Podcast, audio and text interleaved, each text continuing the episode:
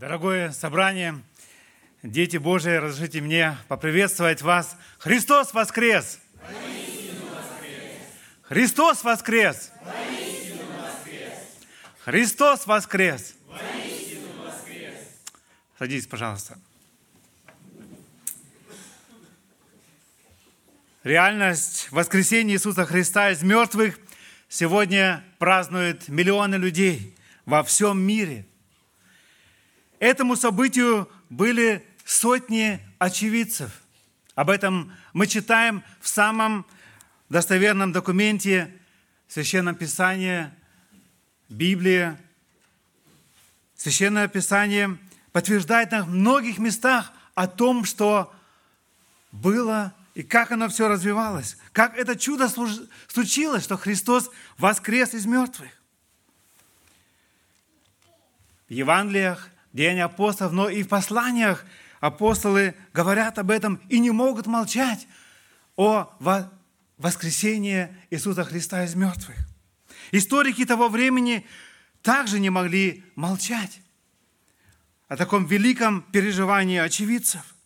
Люди, старавшие доказать, что Христос не жил на земле, не страдал и не умирал, многие из них – по этом решерсе приходили к тому, что сами уверовали в то, что Христос жил и был и совершил это спасение ради нас, грешников. Достоверность воскресения Иисуса Христа из мертвых являлась и является сегодня одним из важнейших вопросов для всего человечества. Об этом мы уже слышали, Саша, только что вступление. Историк Филипп Шаф так писал, воскресение Христа таким образом становится, безусловно, ключевым вопросом, от которого зависит истинность или ложность христианской религии. Это либо величайшее чудо, либо величайшее заблуждение в истории человечества. Если Христос не воскрес – и является заблуждением, тогда человек не имеет будущего. Он не имеет никакой надежды на жизнь вечную. Тогда жизнь, то, что он сегодня живет, это все, что он имеет. И он должен все успеть за эти 20, 30, 60, 80, может и больше лет.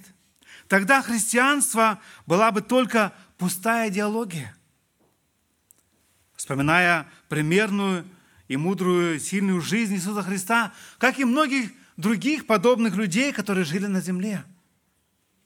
Словами апостола Павла, 1 Коринфянам 15, 19, «И если мы в этой только жизни надеемся на Христа, то мы несчастнее всех человеков». Воскресение Христа имело сотни очевидцев. Мы читаем и в 1 Коринфянам 15, 6, где апостол Павел говорит, кроме того, что он являлся Петру, за раз более 500 человек очевидцев было там. И многие другие ученики, ведущие в Амаус, женщины, многие, плюс которые также стали очевидцами о том, что Христос воскрес.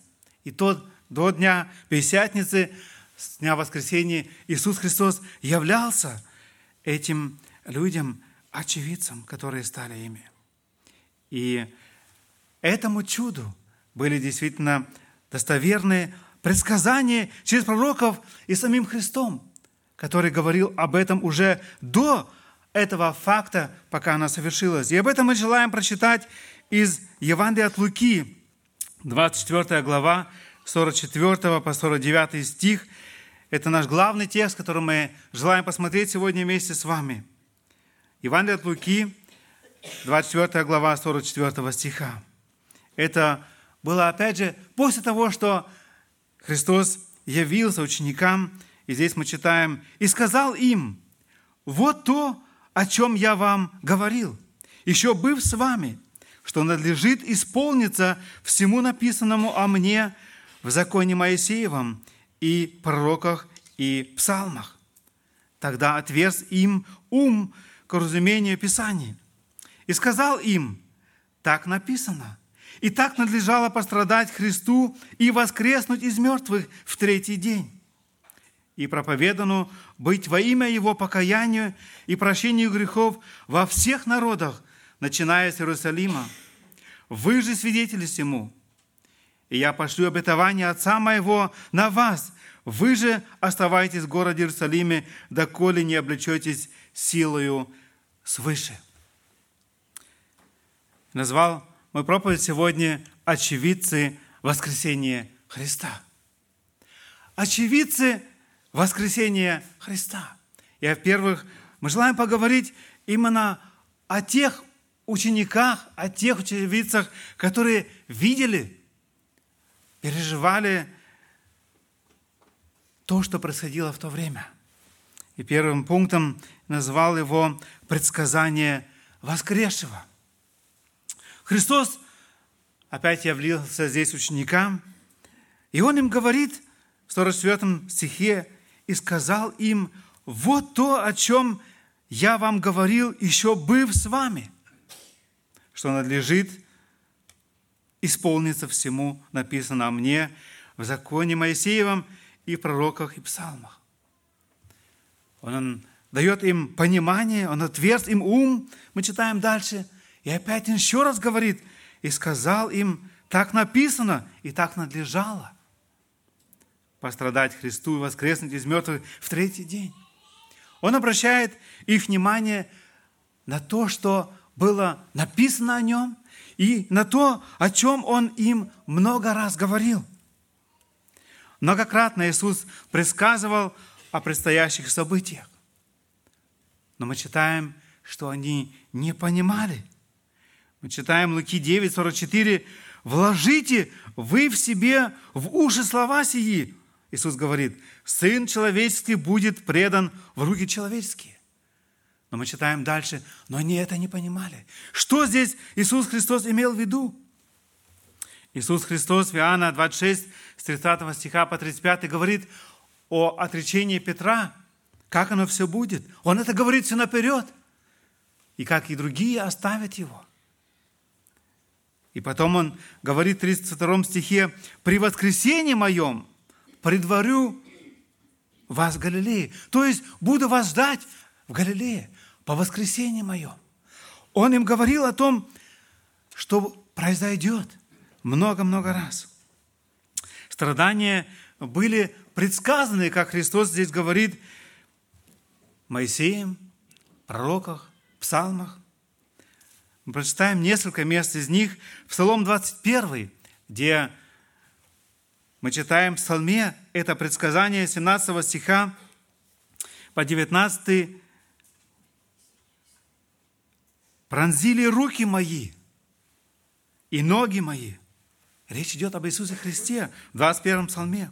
«Можно было перечесть все кости мои, а они смотрят и делают из меня зрелище.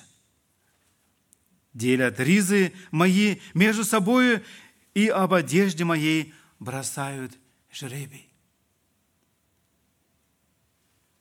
Сотни лет до того, что это происходило о Иисусе Христе, уже было это написано в прошедшем времени. Во втором стихе этого же псалма «Боже мой, Боже мой, для чего Ты оставил меня?» Пророк Исаия, который жил до 686 года до Христа, примерно 700 лет до страдания Христа, описывает это происхождение в прошедшем времени. Исайя 53 глава, 7 стих – мы читаем, «Он истязуем был» в прошедшем времени. 700 лет до того, что это действительно совершилось, но страдал добровольно и не открыл уст своих, как овца веден был он на заклание, и как агнец, предстригущим его, безгласен, так он не отверзал уст своих. В девятом стихе этой же главы ему назначили гроб со злодеями, но он погребен у богатого, потому что не сделал греха, и не было лжи в устах его. Все четыре евангелиста описывают это погребение. Иосиф из Рамафея. Мы читаем в Марка 15 об этом знаменитый член совета. И Никодим, мы читаем в этом Иоанна 19 главе, положили в гробе, который был высечен в скале, новый, в котором, в котором еще никто не лежал. И мы видим, как то, что предсказывал Исаия, как оно исполнилось. И ученики все это видели. И Господь уже тут по воскресенье открывает им глаза, и они, и ум, и они могут это видеть и слышать. О воскресении Христа также было предсказано. Я возьму только одно место, Псалом 15, с 9 по 11 стихи. От того возрадовалось сердце мое, и возвеселился язык мой. Даже и плоть моя успокоится в уповании, ибо ты не оставишь души моей в аде и не дашь святому твоему увидеть тление. Ты укажешь мне путь жизни, полнота радости пред лицом Твоим, блаженство в деснице Твоей вовек. об этом чудном воскресенье, что Христос не останется в гробе, не увидит тления, уже было предсказано сотни лет до этого. Поэтому это так важно, чтобы мы были уверены, еще и еще раз утвердились в том, то, что здесь совершилось, было уже предсказано во всем Ветхом Завете, но и сам Христос об этом говорил – что должно было совершиться. Предсказание воскресшего. Он это предсказывал. Во-вторых, поручение воскресшего. Он поручил своим ученикам, последователям. 47 стих в нашем тексте Иисус говорит, «И проповедану быть во имя Его покаяние и прощение грехов во всех народах, начиная с Иерусалима». А поручение воскресшего мы читаем и Евангелие от Марка, Матфея, Деяния апостолов, где дословно Иисус говорит об этом. И мы в последних проповедях некоторых, брат Александр, слышали об этом великом поручении Христа своим ученикам. Во-первых, нам всегда важно, кто дает поручение. В этом случае Христос сам дает это поручение. И важно для нас всегда знать, насколько мы обязаны это поручение исполнить. Нам важно, кто это говорит. Должны мы это поручение исполнить. Иоанн, один из учеников Христа, очевидец, он шел эти три с половиной года с Иисусом, был один из трех, получивший поручение и живший по нему, говорит Деяние апостолов 4, 20 вместе с Петром, мы не можем не говорить того, что видели и слышали. Он написал Евангелие от Иоанна, 1 по 3 послание Иоанна. И после, в конце своей жизни, он еще раз встречается с Иисусом Христом. Он был в своей жизни его свидетелем. Он не мог молчать, как мы только что сказали, но он встречает еще раз на острове Патмос его. И мы читаем Откровение 1.1, Откровение Иисуса Христа, которое дал ему Бог. В девятом стихе этой главы мы читаем «Я Иоанн, брат ваш и соучастник в скорби и в царстве и в терпении Иисуса Христа был на острове, называем Патмос, за Слово Божие и за свидетельство Иисуса Христа. Он не просто так туда попал, за то, что он был этим живым свидетелем, его послали туда, чтобы это свидетельство не распространялось. И он дальше говорит, я был в духе, в день воскресный, и слышал позади себя громкий голос, как бы трубный, который говорил, «Я есмь Альфа и Омега, новый, первый и последний». И в 12 стихе мы читаем дальше, «Я обратился, чтобы увидеть, чей голос, говоривший со мною». Потом мы читаем описание, что он видит до 16 стиха. И после этого, 17 стиха мы читаем, «И когда я увидел его, то пал к ногам его, как мертвый. И он положил на меня десницу, то есть правую руку свою, и сказал мне, не бойся, я есмь первый и последний, и живый. И был мертв, и все жив во всем, во веки веков. Аминь. И имея ключи ада и смерти. Итак, напиши. Напиши, что ты видел. Иоанн знал, в каком поручении он является свидетелем. О чем он говорит? Он был этим живым свидетелем, который видел. Он делал это всю свою жизнь.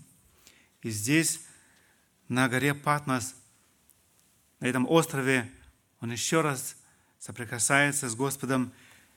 Да, он пал как мертвый перед ним. Он знает осознает, кто это говорит с ним. И как не упасть перед тем, который говорит о себе, что он имеет ключи ада и смерти. Дорогая церковь, дорогие дети Божии, насколько мы осознаем, в чем поручение мы несем Евангелие, эту радостную весть о воскресшем Спасителе. Знаем мы нашего поручителя, знаем мы воскресшего из мертвых своего Спасителя и Господа. Он дал нам это повеление. Не просто, если нам захочется,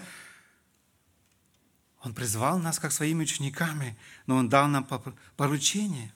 По прощании с учениками Он сказал Матфея 28, 18 своим ученикам, «Дана мне всякая власть на небе и на земле. Итак, идите, научите все народы, крестя их во имя Отца, Сына и Святого Духа и так далее. Что является нашим, твоим и моим поручением? Христос здесь сказал и проповедану быть во имя Его покаяния и прощения грехов во всех народах. Если мы сегодня знаем еще людей, которые еще не познали Господа Иисуса Христа как своего личного Спасителя, у нас еще есть призвание, поручение нести Евангелие дальше, начиная с Иерусалима. Но здесь мы читаем во всех народах.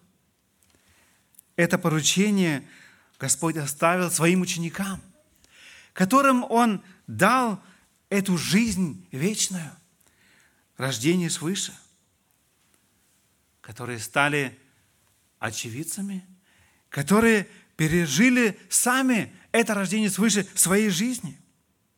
Твоя забота дома, в хозяйстве, готовый обед мужу и детям, участвуя в гостеприимстве, работая, возможно, в шоколадной фабрике или перевязывая пациенту рану, воспевая Господа, проповедуя, всегда во всем. У нас одна цель – провозглашать воскресшего через нашу всю жизнь наша ответственность нести Евангелие дальше. Во всем, что мы не делаем. Иногда, может, нам кажется, но при этом, это же никто не видит, то, что я сейчас делаю. Господь видит наше сердце. И люди вокруг нас смотрят на нашу жизнь. Насколько наша жизнь действительно преображена. Насколько мы не только знаем Иисуса Христа, потому что мы были очевидцами или свидетелями. Сегодня мы не можем быть того очевидцами, но мы являемся какими-то свидетелями от того, что мы изучаем это слово, они не молчали, очевидцы, они передали это дальше, мы уверовали. Но то, что переживаем мы сегодня, и то, что мы пережили больше, чем очевидцы. Христос родился в нашем сердце. И поэтому следующий пункт – призвание свидетелей, тех, кто пережили воскресение Иисуса Христа лично в своей жизни. Так, мы же говорили о предсказании воскресшего. Христос предсказал то, что о нем было написано посланиях Ветхого Завета, в книгах Ветхого Завета, псалмах, пророках. Он сам говорил об этом. Мы говорили о поручении воскресшего. И последний пункт – призвание свидетелей. И мы читаем здесь 48 по 49 стихи. «Вы же свидетели всему, и я пошлю обетование Отца моего на вас. Вы же оставайтесь в городе Иерусалиме, доколе не облечетесь силою свыше». Призвание свидетелей. Понятие свидетель в Ветхом Завете обозначает человека, дающего показания в ходе судебного разбирательства. Как в пользу защиты, так и в пользу обвинения от человека, выступавшего в качестве свидетельства, требовалась абсолютная правдивость. И одна из десяти заповедей, мы знаем, гласит, не произноси ложного свидетельства на ближнего твоего. Поскольку приговор судьи полностью основывался на показаниях свидетелей или очевидцев. Если доказывалось, что свидетель дал ложное показание, его постигало серьезное наказание. Поэтому не так просто было найти свидетелей, которые бы высказали против Иисуса Христа.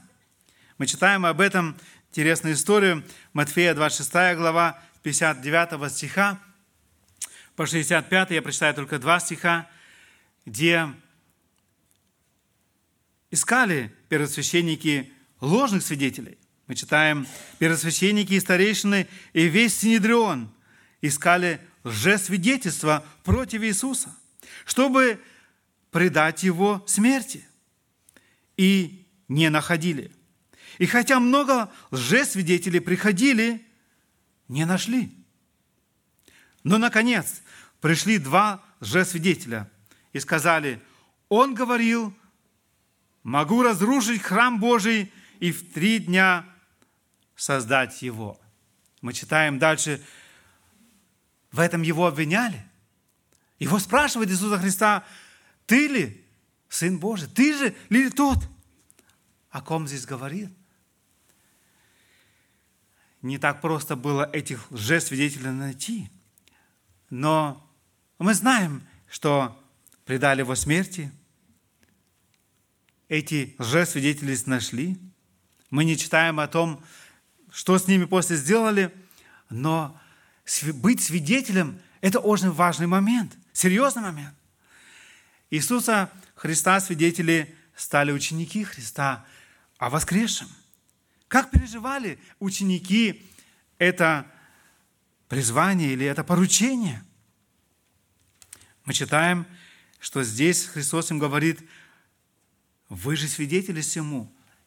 И в 49 стихе он говорит, я пошлю обетование Отца моего на вас.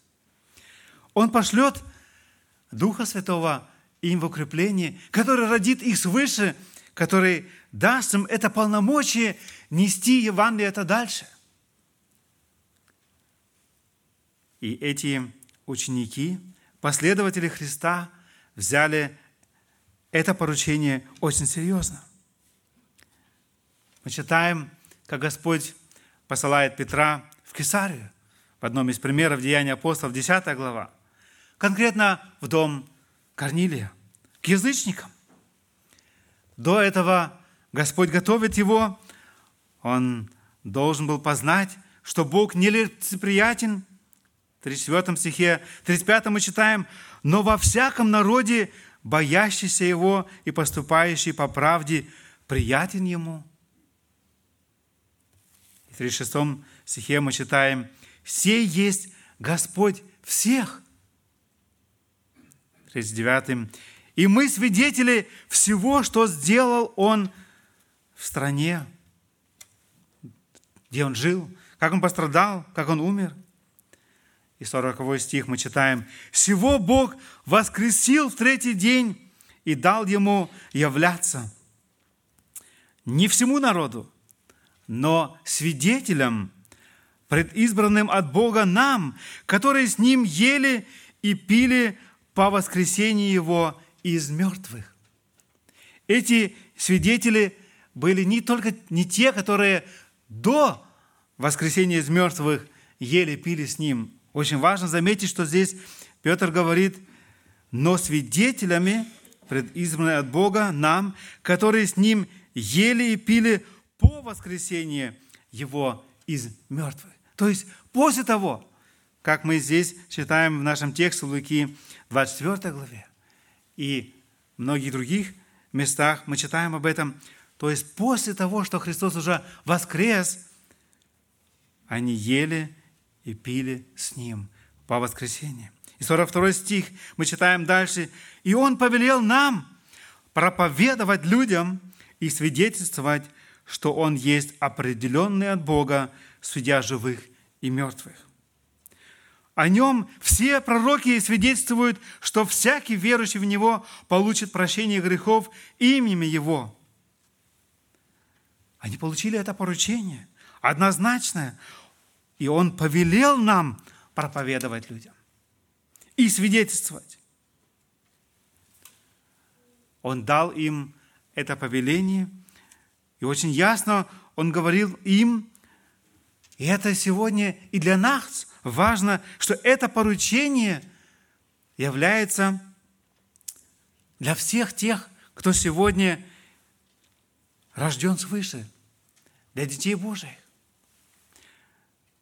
Мы читаем очень ясно о том, что это те, которые имеют Духа Святого в своей жизни, которые свидетельствуют нашему Духу, что мы дети Божьи. Христос ясно говорил, что кто Духа Святого не имеет, тот и не его. Он и не может быть свидетелем о пережившем. Но тогда, когда Христос родил нас выше, через Духа Святого, через Слово Свое, Он дал нам это полномочие, но и это поручение быть этим свидетелем. Мы не можем выбирать, хочу я или нет. Это повеление от Господа для нас – мы не можем спасать. Но наша задача, как и здесь, апостол Петр говорит, мы должны свидетельствовать. И 43 стих, я еще раз прочитаю. «О нем все пророки свидетельствуют, что всякий, верующий в него, получит прощение грехов именем Его». Наши дети только что пропели «верою в Него». Это важно. И это Евангелие мы обязаны нести. Господь спасает, возрождает слушающих. Это Слово. 47 стих мы читаем, кто может запретить креститься водою тем, которые, как и мы, получили Святого Духа. После того, что Петр провозгласил эти слова, мы читаем, как Дух Святой сошел на этих слушающих, и после этого он говорит, кто может запретит креститься водою тем, которые, как и мы, получили Святого Духа. Стать Детем Божьим – это значит получить Святого Духа, родиться от Него. И после этого мы читаем здесь, кто может запретить креститься им. На днях был здесь Вайзенхютенштадт, где мы пытались договориться насчет возможности проводить собрания там в Евангельской церкви, Айзенхютенштадт, где семья Виталия Янки служит.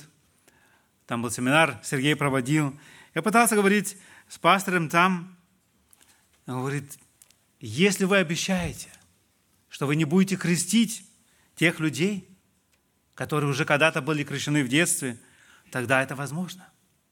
Мы открыли Писание, многие и говорили о том, что Господь повелевает. И вы, наверное, думаете, я говорю, да, я только что читал в воскресенье об этом, когда крестил в Подоборне, Марка 16, 16, кто будет веровать и креститься, спасен будет, а кто не будет веровать, осужден будет. Он мне говорит, да, но какая разница, что будет первым, вера или крещение? Главное, чтобы было и то, и другое. Какая разница, 2 плюс 3 будет 5 или 3 плюс 2 будет 5? Я в этот момент не вспомнил это место, но думаю, как хорошо здесь Апостол Петр говорит очень ярко. Мы читаем и много других мест о том, что сначала должно быть это рождение свыше от Духа Святого. И тогда крещение. Кто может запретить? Быть призванной свидетелем Иисуса Христа значит иметь Господа в своей жизни, иметь знание о Нем, Его Слово, чтобы мы Его знали, это неизбежно, это обязательно. Как мы можем о Нем свидетельствовать, если мы Его не знаем? А быть свидетелем, как мы только что прочитали, это очень важно, это очень ответственно. Нашей мудростью и знанием или умением мы не сможем оправдать призвание свидетеля. Только когда мы знаем Его, о Нем говорим, переживший Его в своей жизни, мы можем быть действительно достойными свидетелями. Знание Слова и водительство Духа Святого в послушании Господь желает употребить. И употребить именно нас. Он мог бы по-другому засвидетельствовать, но Он желает через учеников тогда, через апостолов, но и сегодня через своих детей быть свидетелями в этом мире – в среду на встрече сотрудников в контакт-миссии Рока свидетельствовал о том, как он уверовал в Америке в 17 лет. И первым, что стало для него важным и ясным, не рассказать другим людям о том, что Христос спасает грешников, это преступление. Das ist ein Verbrechen. Если кто познал Господа – он не может молчать. И как я сегодня уже сказал, в первую очередь мы не через то, что мы говорим, свидетельствуем. Да, это важно. Но наше свидетельство начинается через нашу конкретную жизнь, которая строится в повиновении, послушании Господу. Выбор, профессия, работы, обучение, как провести, планировать свою неделю рабочую, воскресенье. Все зависит от того, насколько моя жизнь повинуется воскресшему. И эта наша жизнь является конкретным свидетельством для людей вокруг нас, насколько воскресший имеет слово в нашей жизни. Очевидцы воскресения Христа не молчали. Услышавшие поверили их слову и, убедившись, уверовали, несли дальше это Евангелие. Они передали эту информацию дальше. Она дошла до нас. И вопрос сегодня с нам, к нам, что мы сделаем с вестью о воскресении Христа?